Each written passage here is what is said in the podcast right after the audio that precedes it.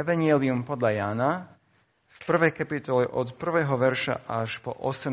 verš. To je taký úvod do celého Evangelia. A niekedy, ak by ste chceli robiť niečo zaujímavé, také štúdium, prejdite týchto 18 veršov a skúste nájsť také hlavné témy, ktoré sú v týchto veršoch, ako napríklad život, alebo svetlo, alebo milosť a pravda. A potom a vyberte iba jednu takúto tému, život povedzme. A prejdite celé evangelium a hľadajte, kde toto slovo, alebo tento výraz, alebo, alebo táto myšlienka, kde sa nachádza v evangeliu podľa Jana. A sa dozviete, že všetky hlavné témy sú v, tejto, v týchto 18 veršoch. A toto vám potom pomôže dať celé to posolstvo dokopy a lepšie tomu rozumieť. Takže my ideme dnes pozrieť na, na tento prolog a najprv a, vám prečítam. Takže Evangelium podľa Jana v prvej kapitole od prvého verša. A ešte, a, ja, toto je ekumenický preklad, ale uh, niekedy uh, zmením nejaké, nejaké konkrétne výrazy, aby to bolo možno doslovnejšie, čo nie je vždy najlepší preklad, ale chcem, aby sme si nejaké veci všimli pri tom. tak, na počiatku bolo slovo. To slovo bolo u Boha. A to slovo bolo Boh. Ono bolo na počiatku u Boha. Ním vzniklo všetko a bez neho nevzniklo nič z toho, čo jestvuje. V ňom bol život a život bol svetlom ľudí. A to svetlo vo tme svietí, ale tma ho nepoholtila. Od Boha bol poslaný človek, volal sa Ján prišiel ako svedok vydať svedectvo o svetle, aby všetci prostredníctvom neho uverili. uverili. On nebol svetlom, ale prišiel vydať svedectvo o tom svetle. Bolo to práve svetlo, čo osvecuje každého človeka. To prichádzalo do sveta. Bol vo svete a svet ním vznikol, ale svet ho nespoznal. Do svojho vlastného prišiel, ale jeho vlastní ho neprijali. Tým však, čo ho prijali, dal moc stáť sa Božími deťmi, ktorí veria v jeho meno. Tí, čo sa nenarodili ani z krvi, ani z telesnej žiadosti, ani z vôle muža, ale z Boha. To slovo sa stalo telom a stanilo medzi nami a my sme videli jeho slávu. Slávu, akú má od Otca jediný syn, plný milosti a vernosti. Ján vydal o ňom svedectvo a volal. To je ten, o ktorom som povedal. Ten, čo prichádza po mne, je predo mnou, lebo bol prv ako ja. Z jeho plnosti sme my všetci prijali, a to milosť za milosťou. Zákon bol totiž daný skrze Možiša, no milosť a vernosť prišli skrze Ježiša Krista. Boha nikto nikdy nevidel. Jediný Boží, ktorý je pri jeho boku, nám ho zjavil. Tak v tomto prologu do Evanielia podľa Jana je zaujímavé, že Jan predstavuje Ježiša ako slovo. Až tak je to zaujímavé, že, že kládime otázku, prečo? Keby hneď začal, povedzme, ako Matúš, rodokmeň Ježiša Krista, tak ľudia už mali až veľmi konkrétnu predstavu o tom, kým bol Ježiš Kristus. Možno niektorí, keď to počuli, mysleli na toho, ktorý uzdravoval. A zase niektorí iní možno na toho, ktorý v sobotu uzdravoval. Niekto mohol myslieť na toho, ktorý čistil chrám a niekto iný zase na toho, ktorý zneúctieval chrám. Každý máme svoje predsudky. A práve kvôli tomu Jan začína na počiatku bolo slovo. V, tej, v tejto vete je to, čo je známe, aj neznáme. Je známe v tom, že hneď myslíme na Genesis 1, na prvú kapitolu a na stvorenie, na úplný začiatok. Ale toto je aj neznáme, až prekvapujúce neznáme, lebo na začiatku bolo nie nebo a zem, ale slovo. A takýmto spôsobom Jan nás zastavuje a musíme rozmýšľať, čo to znamená, kam tým smeruje. A takýmto spôsobom Jan vymáže všetky naše predsudky a má možnosť začať od začiatku. Teraz má možnosť vytvoriť obraz o Ježišovi Kristovi aký on chce. A to slovo bolo u Boha. A to slovo bolo Boh.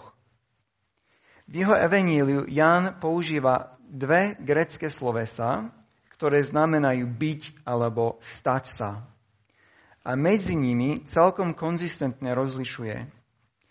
Jedno sloveso používa väčšinou ako byť ale druhé používa väčšinou ako stať sa, hoci dve slovesa by mohli byť používané aj tak, aj tak. A preto v prvom verši čítame, že na počiatku bolo slovo, ale v druhom verši ním vzniklo, alebo ním stalo sa všetko. Teda pokiaľ celé stvorenie vzniklo, to slovo nikdy nevzniklo ale už od začiatku bolo. Presne tak, ako v 8. kapitole, keď Ježiš povedal, skôr ako bol Abraham, ja som. Je to jedno, ako, ako, je to jedno, ako ďaleko hladíme do minulosti. Nikdy neprídeme k bodu, keď slovo nebolo. Vždy bolo. Vždy bolo u Boha. To slovo je Boh. Na začiatku slovo je iba prázdna nádoba, ktorú Jan naplňa, ako pokračujeme v tomto texte. Zatiaľ vidíme, že tak ako jestvuje Boh, tak jestvuje aj slovo. Ale potom sa dozvieme, že slovo je aj stvoriteľom, to je v treťom verši. Alebo že slovo dáva život, ako je v štvrtom verši. Dozvieme sa, že svetlo je svetlo pre ľudí. Štvrtý verš. To je svetlo, ktoré svieti do tmy, ktoré prichádza do sveta. Deviatý verš. A ten svet je svet, ktorý je jeho stvorenie. To je v desiatom verši. Ale je to svet, ktorý ho neprijal. A to je v jedenáctom verši. V tejto prvej polovici prologu Ján opisuje veľmi zvláštny vzťah medzi slovom a jeho stvorením. Niečo stvorení sa pokazilo. A stvorenie už má nepriateľský vzťah k svojmu stvoriteľovi. Pozrite, ako geniálne toto robí Ján začína s prázdnou nádobou slovo, tak ako čítame, tak k tomu príbúda, že slovo je stvoriteľom a svetlom a životom. Slovo je jedna hlavná postava v tomto jeho príbehu. Ale je tu aj druhá postava. Postava, ktorá tiež začína všeobecne a pomaly k tomu Jan pridáva nové vlastnosti. A tá druhá postava je stvorenie tá začína ako stvorenie v zmysle všetko, čo existuje, ale potom jeho stvorenie je svet, ktorý je plný tmy a ktorý povstal proti svojmu stvoriteľovi. A teraz sme došli k 12. veršu, ktorý je ústredný bod celého tohto textu. Tu sa dozvieme vlastne, prečo toto slovo prichádza do sveta, ktorý sa proti nemu povstal. Slovo prišlo, aby všetci, ktorí ho prijali, sa mohli stať Božími deťmi. 12. verš je ústredný bod, ale nie je vyvrcholenie. K vyvrcholeniu dojdeme v druhej polovici, a to začína v 14. verši. Tam čítame prvýkrát od, kedy bolo predstavené v prvom verši, stretneme prvýkrát v druhej polovici so slovom. Slovo sa stalo telom. V prvej polovici tohto textu všetko bolo abstraktné, všeobecné, ale teraz je konkrétne.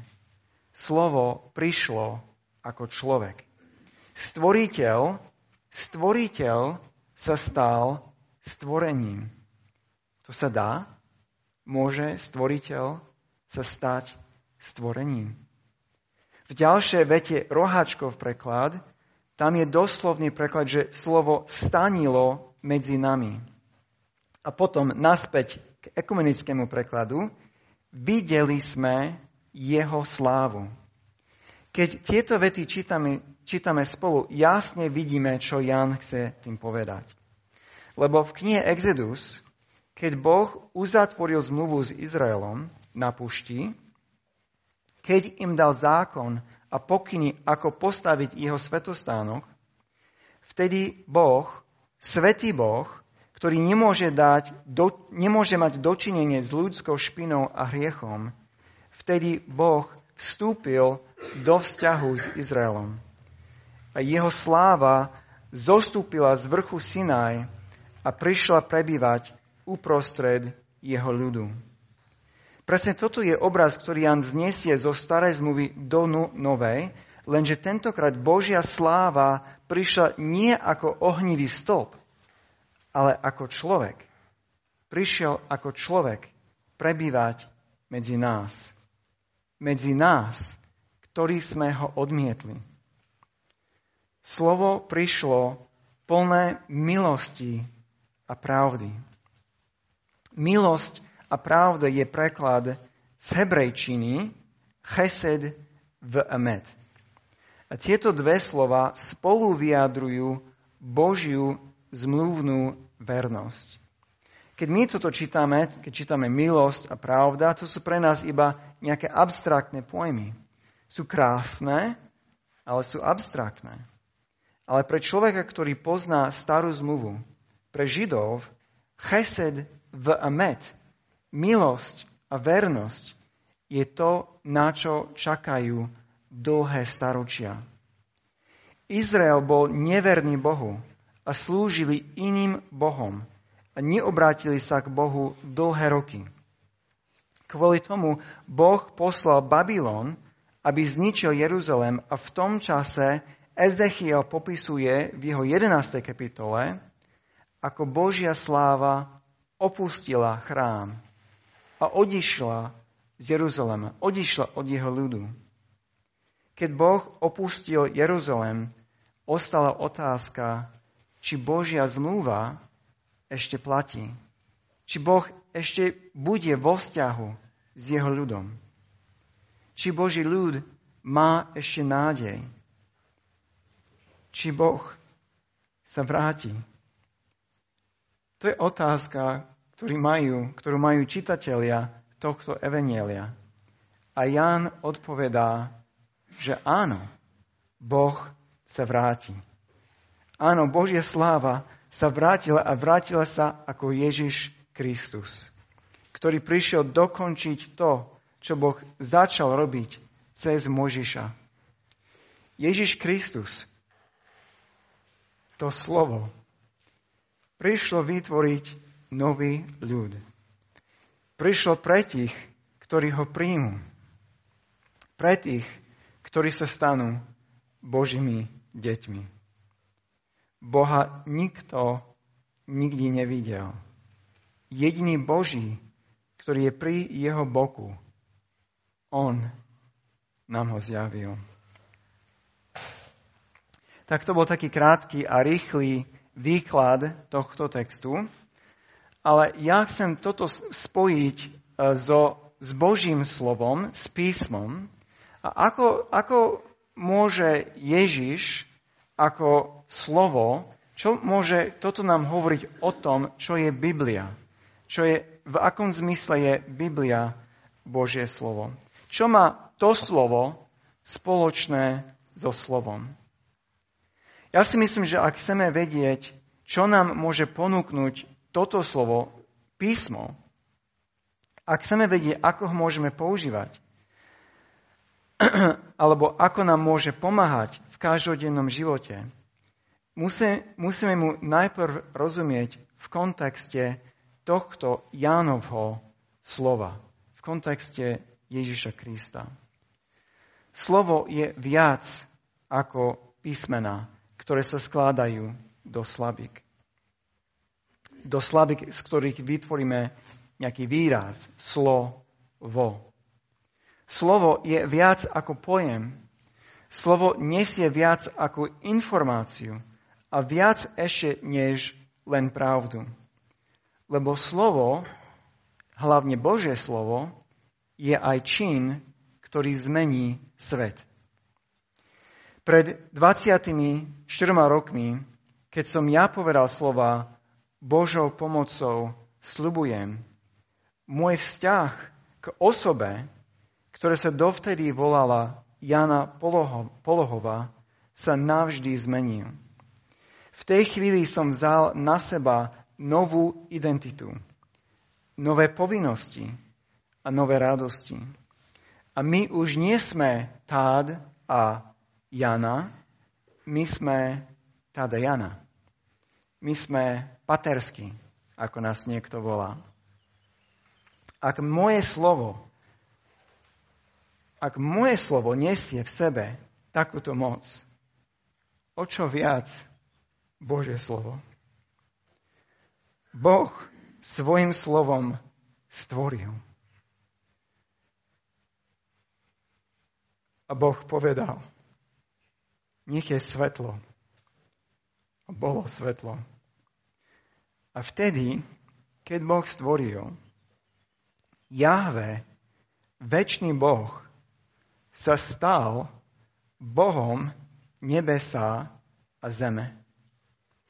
A potom Boh svojim slovom slúbil, urobím ťa veľký národ, požehnám ťa, zvelevím tvoje meno.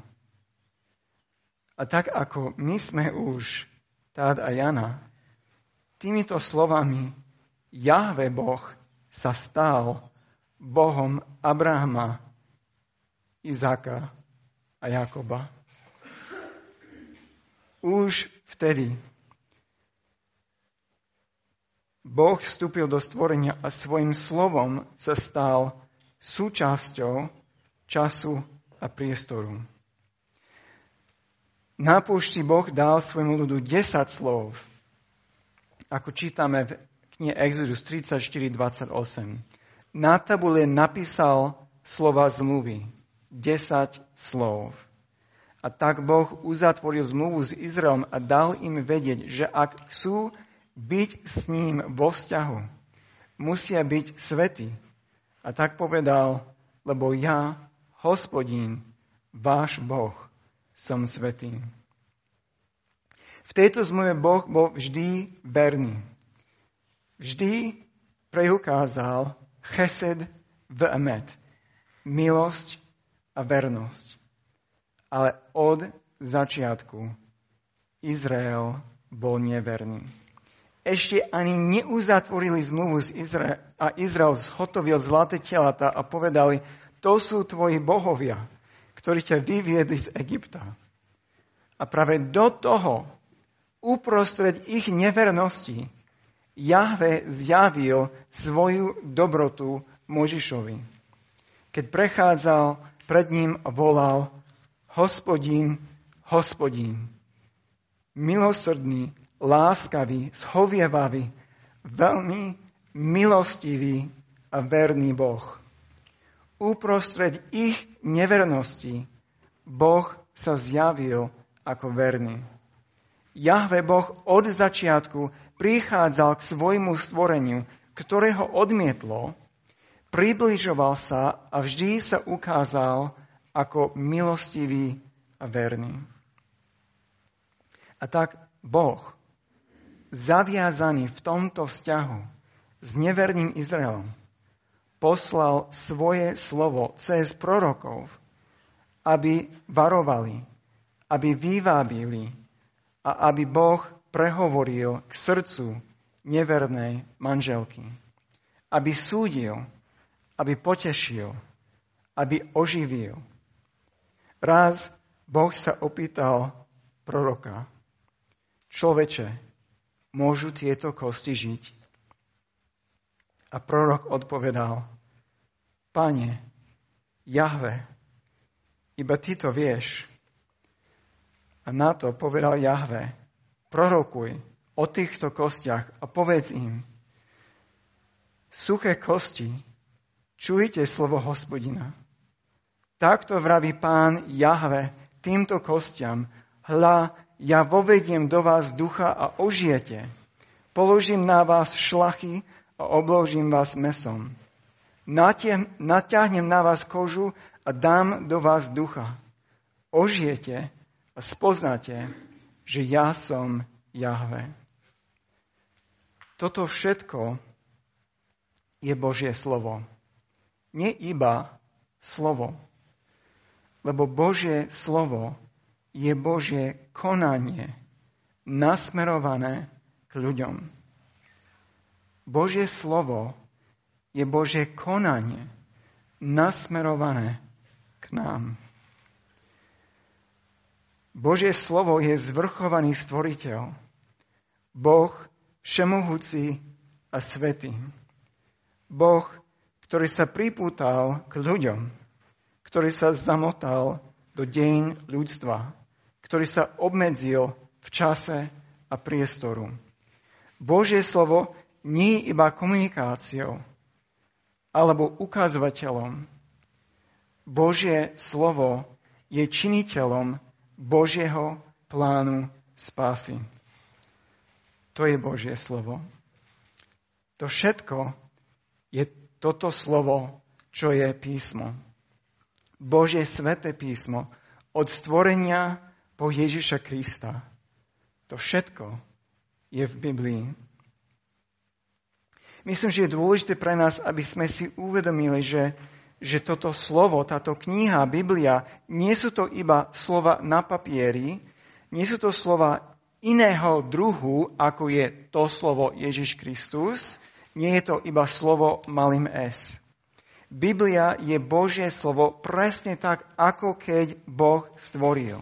Presne tak, ako keď slúbil Abrahamovi, alebo dokonca, keď prišiel prebývať medzi nás. Dokonca tak, ako Ježiš bol celý Boh a celý človek, tak aj Biblia je celé Božie slovo a celé ľudské slovo. Aj človek, či Mojžiš, či Ján, či Izajáš, je autorom Biblie, ale aj Boh je autorom Biblie. A tak isto ako Ježiš prišiel svietiť do tmy a oddeliť tých, ktorí ho neprijali, od tých, ktorí ho prijali, tak aj v liste Hebrejom čítame, že aj Biblia toto svedectvo o Božích činoch oddeluje veriacich od neveriacich. Napríklad na začiatku 4. kapitoly autor Hebrejom píše, Veď aj nám sa ohlasovalo evenielom rovnako ako aj im. Ale im počuté slovo neosožilo, lebo aj keď ho počuli, viero s ním nezrástli. A potom autor varuje, aby aj my sme boli medzi tými, ktorí vojdu do Božieho odpočinku. A preto hovorí v tom istom liste, usilujem sa teda vojsť, usilujme sa teda vojsť do toho odpočinku aby nikto nepadol podľa toho istého príkladu neposlušnosti. Veď Božie slovo je živé a účinné, ostrejšie ako akýkoľvek dvojsečný meč. Preniká až po oddelenie duše od ducha a klubov od špiku a rozsudzuje túžby a umysly srdce. Rozdeluje medzi veriacich a neveriacich. Božie slovo dodnes účinkuje a dokonáva svoje dielo. Božie slovo má moc. A nie je to magická moc, že vyslovujem Ježišové meno a moc jeho mena sa nejako prenáša cez zvukové, zvukové vlny. Nie. Biblia má moc práve preto, lebo je prepojená k všetkým slovám, ktoré Boh vykonal v dejinách spasy od stvorenia po Ježiša Krista a založenie cirkvy až do dnes. Božie slovo je ako ľadovec na mori. Iba časť môžeme vidieť. O oveľa väčšia časť je pod hladinou. Ale to, čo môžeme vidieť, to, čo môžeme čítať a počuť, to nás prepojí k tomu všetkému, čo bolo v minulosti.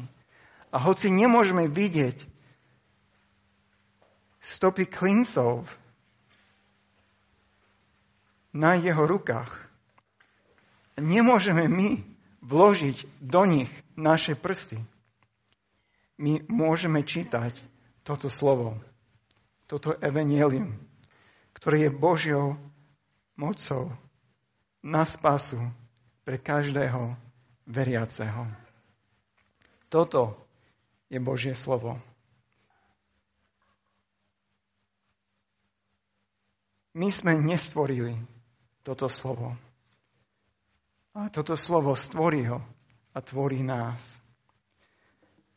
Raz som počul o zvyku, ktorý niektoré, niekto má, že sa modlí a modlí, aby vymodlil živé slovo. To je jeho výraz. Keď sa nejaký čas modlí, hovorí, že dostane od pána odkaz na verš a ten verš je Božie živé slovo pre neho do jeho situácie či má prijať tú prácu, či sa má s ňou oženiť, alebo či má ísť do toho mesta, alebo, alebo čo. Ale keď v Biblii čítame o živom slove, má to celkom iný význam. A podľa mňa je oveľa bohatší, lebo Božie slovo nie je živé, pretože ja som to vymodlil, ani preto, lebo je aktuálne pre moju situáciu. Božie slovo je živé, lebo je to Božie konanie smerované k ľuďom pre dokonanie jeho plánu spásy. Pre moju spásu, pre tvoju spásu a pre spásu celého tohto mesta. A keď na začiatku roka vyťahujeme tie biblické horoskopy, alebo hesla, ak ich vyťahujeme z kontextu, Dokonca, ak si myslíme, že toto je živé slovo pre ne, lebo pán mne toto slovo dal ako moje osobné zjavenie, potom ja som nevymodlil živé slovo, ale vyvešil som zlého ducha. Lebo to je pohanský zvyk. A bratia sestry, ak chceme, aby Bože živé slovo pôsobilo v nás, musíme byť nie ako pohania, ktorí hľadali skrátky k poznaniu Božej vôle, ale musíme byť ako, ako Berojčania, o ktorom Lukáš písal, že prijímali slovo s veľkou dychtivosťou a každý deň skúmali písmo, či je to naozaj tak. Toto podľa mňa je začiatok zdravého pohľadu na Božie slovo. A teraz nie, že pôjdete domov a poviete, že tát povedal, že Božie slovo nie je aktuálne, alebo že sa nemusíme modliť, aby Božie slovo pôsobilo v nás. Ale aby ste vedeli, vedzte teda, že toto slovo, Biblia, je viac ako informácia. Je viac ako len čítanie na dobrú noc alebo na dobré ráno. Toto slovo je Božiou mocou na spasu pre každého veriaceho. Lebo toto slovo, Biblia, je Božie konanie, smerované k ľuďom pre dokonanie jeho plánu spásy. A tomuto posolstvu chceme rozumieť. Chceme aj žiť podľa toho slova. A ja osobne chcem byť ako Ezraš, o ktorom je napísané, že zaumienil skúmať Tóra alebo slovo Jahve, plniť ju a učiť izraelský ľud alebo Boží ľud, ako podľa toho slova žiť. Lebo to nie je tak, že my ožijeme Božie slovo, ale Božie slovo ožije nás. Amen.